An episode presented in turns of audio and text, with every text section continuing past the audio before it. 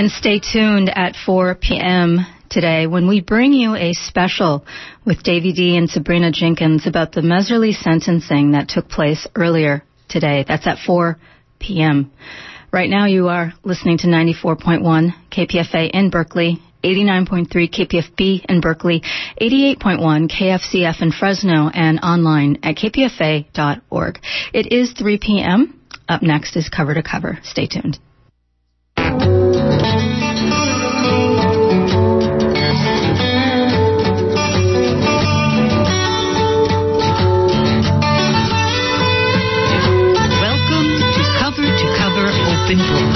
I'm your host producer, Nina Serrano, with my Poet to Poet series. Today's guest is the Poet Laureate of San Francisco, Diane di Prima. She is the fourth Poet Laureate in a list of distinguished artists Lawrence Ferlinghetti, Janice Mirikitani, Devorah Major, and Jack Hirschman. The mayor of San Francisco announced her appointment last May. Allen Ginsberg said of Diane di Prima that Diane di Prima, revolutionary activist of the 1960s, beat literary renaissance, heroic in life and politics, a learned, humorous bohemian, classically educated, and 21st century radical. Her writing, informed by Buddhist equanimity, is exemplary in imagist, political, and mystical modes. A great woman poet in the second half of the American century, she broke the barriers of race class identity, delivered a major body of verse, brilliant in its particular. End quote. Well, what Ginsberg didn't know is that she would be a major poetic player and activist in the early 21st century. She is the author of over 40 published books. It's a pleasure to have in the KPFA studios today Diane di Prima. Welcome, Diane di Prima. Thank you very much, Nina. Diane, I wonder if you could tell us a little of your work and what you've been doing since your appointment a little over a year ago as Poet Laureate. Well, my idea of what to do as Poet Laureate, because of the nature of the times and the um, difficult times we're in, and everyone seems to be worried and upset and frightened all the time, is to bring forward poetry as a form of celebration, to encourage celebration through song throughout the community. And also, I wanted to work with the little kids as much as I could, so I'm I've started a series of workshops in the libraries for after school for children, mostly that in, in grammar school. I haven't extended it yet to uh, middle school, but. So, what poems have you brought to share with us today, Diane di Prima? Well, I thought I'd start by reading the first draft I wrote for to develop my ideas of what I wanted to do as poet laureate. Um, I wrote it for. Um, in the summer, there was an international poetry festival last year uh, in San Francisco, and I wrote it for my reading there, which was my first poet laureate duty. So, first draft, first draft, poet laureate, oath of office for all poets everywhere. It is the poem I serve, luminous through time that celebration of human breath, of Melos. It is and always has been the music, androgynous and ruthless as any angel, scattering words that need no radio frequency, no broadband. It is the light on the ocean here, the sky in all its moods, luminous fog that wakes me up to write, something I call the imp of the short poem. It is the people of San Francisco in their beauty. Bright, luminous eyes looking out from homeless faces, looking up from gardening, skateboarding, singing, playing cards, playing ball, barbecuing in their backyards. The folks in the Mission, the Excelsior, in Bayview, Hunters Point, Japantown, North Beach, the folks in the sunset working and passionate, angry, silent, powerful in their silence. My friends and neighbors parked at Ocean Beach and Twin Peaks in their cars, watching the sun go down. I watch, I work, I serve them too. My vow is to remind us all to celebrate. There is no time too desperate, no season that is not a season of song. So that was my first thinking about what I thought my duties and so on would be. I like be. that, uh, that you felt your duty was to remind us to celebrate. Yeah, I think that we the uplifting of the world is part of what we have to do. Of course, as activists, we have to always search out what's wrong, but not only look at what's wrong, but what's possible, what could be done, and the power of the imagination that the surrealists were always talking about is so important for that. When I I want to read the end of the oath that I took on my birthday when we had a ceremony in uh, in a loft that I rented, and um, the oath of office was administered by Ron Turner, one of my um, publishers. I swore on it, collected John Keats, put my hand on it, and the end of that oath was, "Every vision is holy. The power of imagination is vast." And poetry guards the old roads and opens new ones. Every day the poem cuts trails into the realms of gold, the alchemical gold of the mind. And um, I thought um, another thing while I'm thinking about the laureate thing, and it induced me to write a lot of stuff, just just taking it on. Um, there was a wonderful event in, in the mission. There was a wonderful event in the main library, of course, for to inaugurate me on in February, February 2nd of this year. So I really took office in February of 2010. Then there was a wonderful event at Mission Cultural Center where poets welcomed me. It was very, very moving. It was many people that I've known forever and many people I just met that night.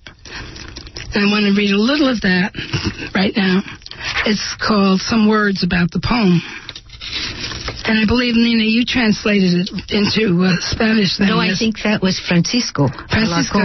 Ah, okay. Poetry can bring joy. It can ease grief. It bridges different worlds and myriad cultures. Poetry can bring rain and make the crops grow. It smooths the path for the traveler and brings sleep to the feverish child. Poetry is our heart's cry and our heart's ease. It constantly renews our seeing so we can speak the constantly changing truth. Poets speak truth when no one else can or will.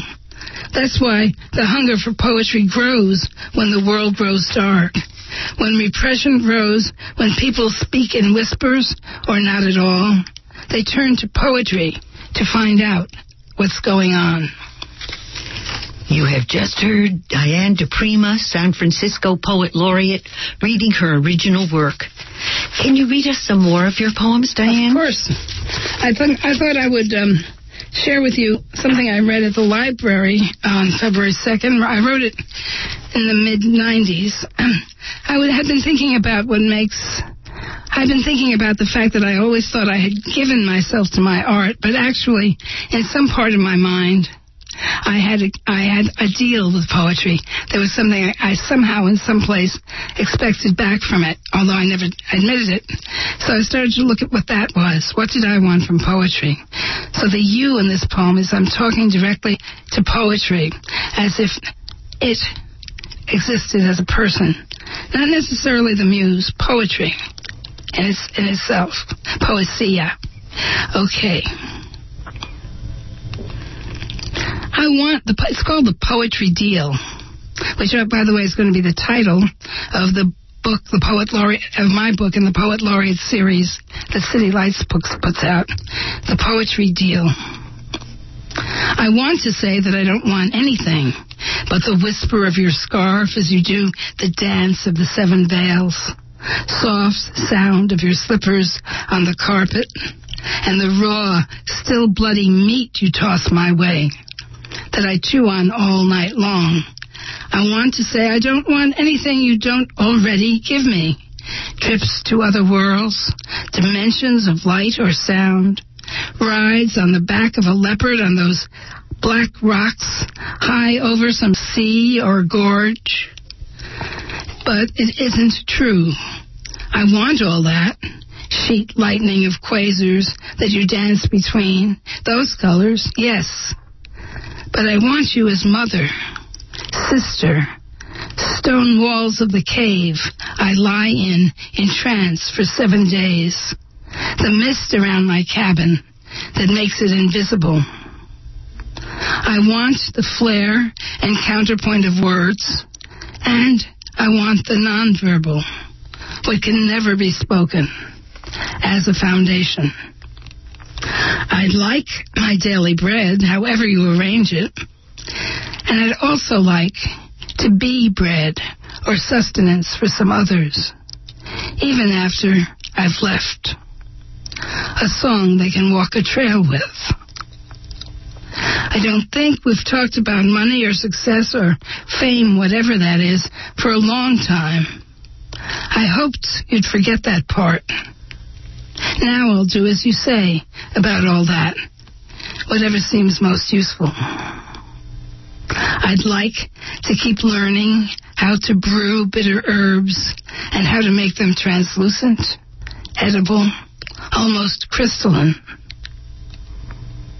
What I offered you wasn't much. You can always wake me, like my closest friend or most loved lover. You can burn my favorite snapshot of myself. Lead me on pass or non-pass anywhere.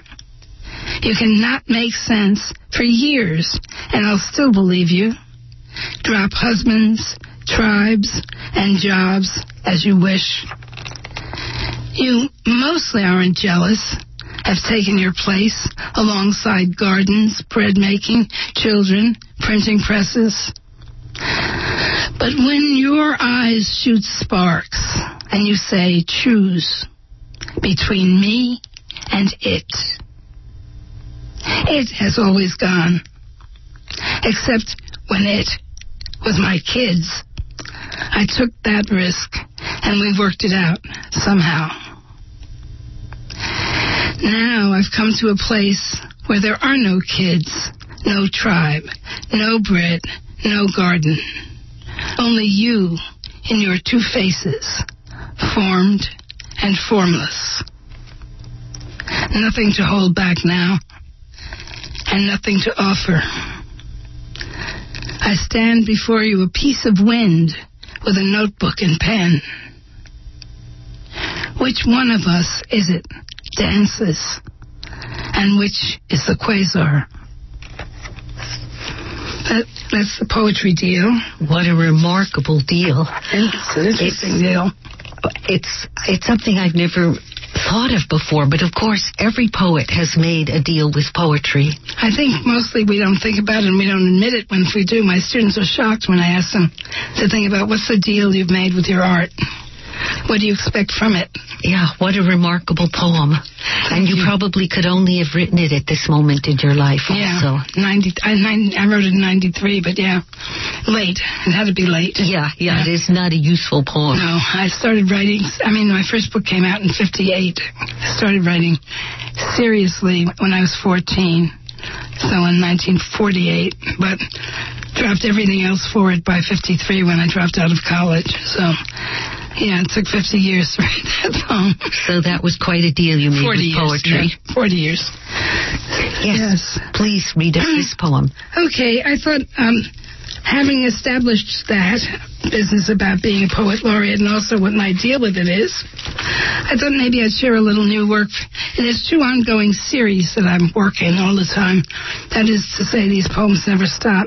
One is the Revolutionary Letters, which used to be that every time a new edition came out, all the new poems would be added from the last from the last time. The first Revolutionary Letters were in 60, 68, I think, 67, and they were written to be read off the back of a truck in Spanish Harlem and the Lower East Side and everywhere we could get to. We had a, a portable generator and amplifiers. So they were performance pieces. And this one I wrote, um, was it two weeks ago that there was a, uh, a benefit for uh, Haiti. It started out to be for, and then it was for Haiti and Chile. Chile. And then it was for Haiti, Chile, and Tibet. And we could have added the Gulf by that time. So, yeah, we had weeks of disaster after disaster. Yeah, I don't think it's going to stop. So I wrote that this today that I had no idea that I wanted to write a new thing, but I finished my morning meditation with my partner. We both sit together in the morning and went to my room and said, I think I'll be writing a little while, and I shut the door. And two and a half hours later, I merged with this and went to the computer and typed it up. And it was done by 1.30, so 10.30 to 1.30, and then read it that evening. Haiti, Chile, Tibet. Let's stop for a moment to remember what we are. A handful of tribes on a rather small rock where water streams over arable earth into large living waters we call ocean. A rock that has clothed itself in an ocean of air, and we walk on that ocean floor and look out at a vast soup of consciousness we call empty space. And all is not well with our rock. It might even come apart. Could be it will soon be another asteroid belt or meteors, just a bunch of meteors. While our rock is shaking and water pours from the skies and the winds have turned demonic, could be it's time maybe it's really time to rewrite the social contract. Or at least change the rules that apply to catastrophe. And that might soon be every day. There are lots of us, and we are swarming like bees. Social contract, just a few suggestions. One, all hands on deck means just that. It's a really small boat. Two, anyone bringing help anywhere it's needed, bringing water, food, blankets, medicine, is welcome, obviously. Don't ask where they're from. Just say thank you and we'd better learn to say thank you in hundreds of languages. Three, all borders disappear in catastrophe. They are stupid and irrelevant anyway. Four, there is no such thing as looting in a disaster. Think about it. After Katrina, after Rita, all the others, after the quakes in Chile, Haiti, Kobe, Managua, look back a bit. Can you call it looting when anyone breaks plate glass, comes out with food and water, medicine, camping supplies, whatever? Is that looting or just plain sanity? Keeping your family, keeping each other alive. Five, there is no place for police or army in tragedy, except as facilitators, distributors, unarmed. They should walk the streets, bringing food, putting out fires, digging people out, rescuing those stranded on rooftops or bridges fleeing the waters. They should be digging latrines, putting up shelters, helping families find each other. Six. Every building still intact should open its doors to everyone. What else are guest rooms for? Whoever comes to your door should be taken in. I learned when I was four. She's your guest, should be given the best of what you've got, even if you thought she had been your enemy. Nothing special there. It's a universal law, law, and it's why we're still around at all as a species. Think about it. Seven. Give up confusing your property with your life.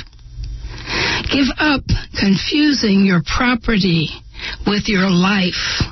This will save a lot of problems. Stuff comes and goes. And holding on is like holding back a river with your hands. Eight.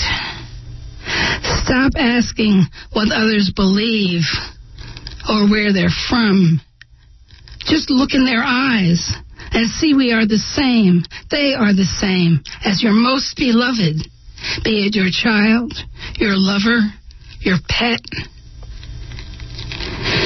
No child is hungry anywhere who is not your grandchild. How long will you let her wait? No child is orphaned who is not your son. And what will it take to make us remember our own? You just heard Diane DiPrima, San Francisco Poet Laureate, reading her original work here on KPFA. Thank you so much, Diane. You're very welcome. I enjoyed it very much. Well, we have time for a few more Oh, poems. good. Did you have some new work you wanted to share? Oh, yeah, sure. Of course. of course. I can't I have to tell you, Nina, that right now poems are happening faster than I can keep up with them. One of the, you write them by hand, and then you have to make time to also get them up on the computer. Oh yeah, I have never written. I've written prose on the computer, but I don't. I can't. Somehow it's never. Doesn't work for me. It comes from the the heart to the shoulder, down the hand, into the ink. I've been writing. The other thing I've been writing for a very long time. There's a series, a serial poem, not not like um, cream of wheat. or cereal, like a series poem. Um, is Loba, and it came out in '78. And then in 98 it came out, but it was twice as long. There was a whole book too. And since then, of course, it's been happening and happening. That's one of your most famous books at uh, the poetry reading at the Mission Cultural Center in February. Lorna Dee Cervantes got up and spoke about that Mm. book and read her poem about your the book. Poems, yeah.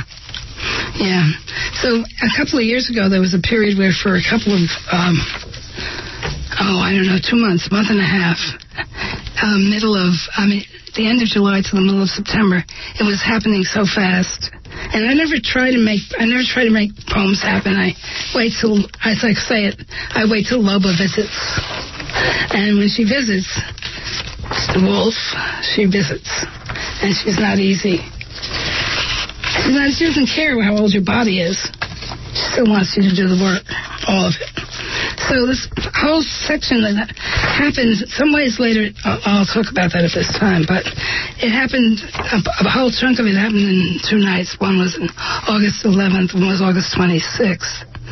And um, I'll read a part of the long early ones, and then I'd like to read a couple of short ones. But I won't read the whole one of these. This whole section is now called, being called Loba Desesperada, uh, Loba, the Loba Desperate. And she's always been fierce and warrior, never desperate before. So that shocks me.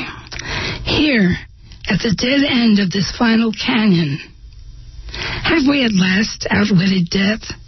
This black hole, no water, only sheer rock opening to a V of sky, where the sun will find us, strike and strike again, like a grim mother, Medea of the stars. Oh, mother, was it for this I flew headlong, lamp of Orion like a miner's cap at my brow, while I chipped and chipped at stone walls through the night?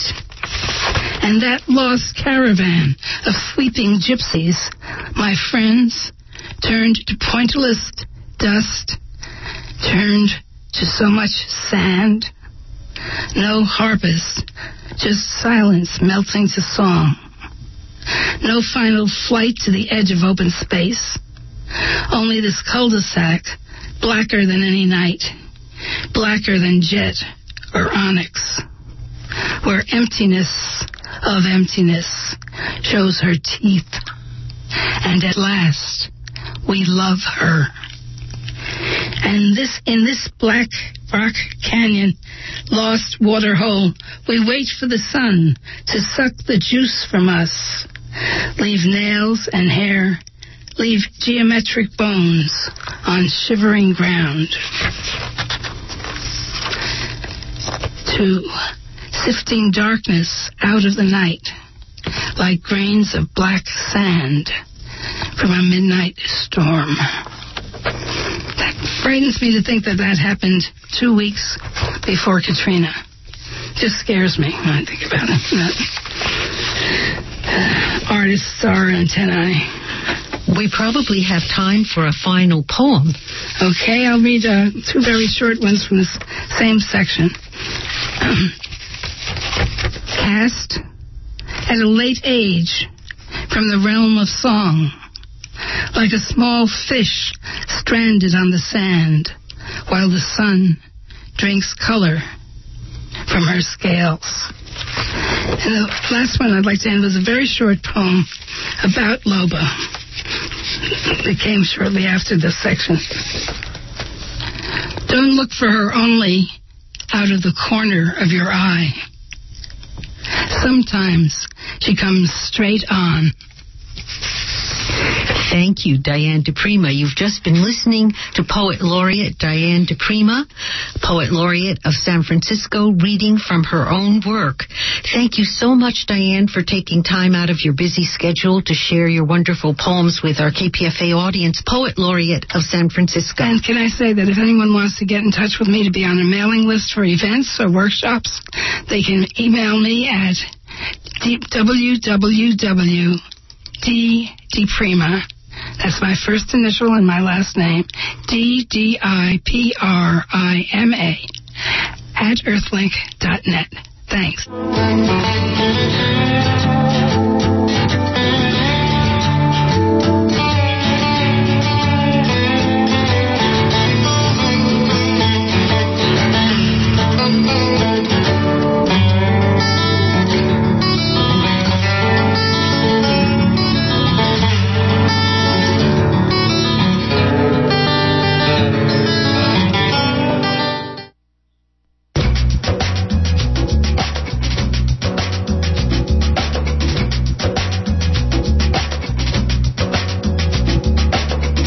2010 for free speech. KPFA is looking for 2010 subscribers between now and the end of the year. It doesn't matter if you're a current subscriber or if you let your subscription lapse or if you're a new subscriber. Visit kpfa.org today to be part of the 2010 for free speech. Subscribers will be eligible for special thank you gifts like KPFA gear, a CD, DVD collection of KPFA's 2010 speaker series, the best of KPFA programming, and that's just a few. Visit kpfa.org and become one of 2010 for free speech in the year 2010.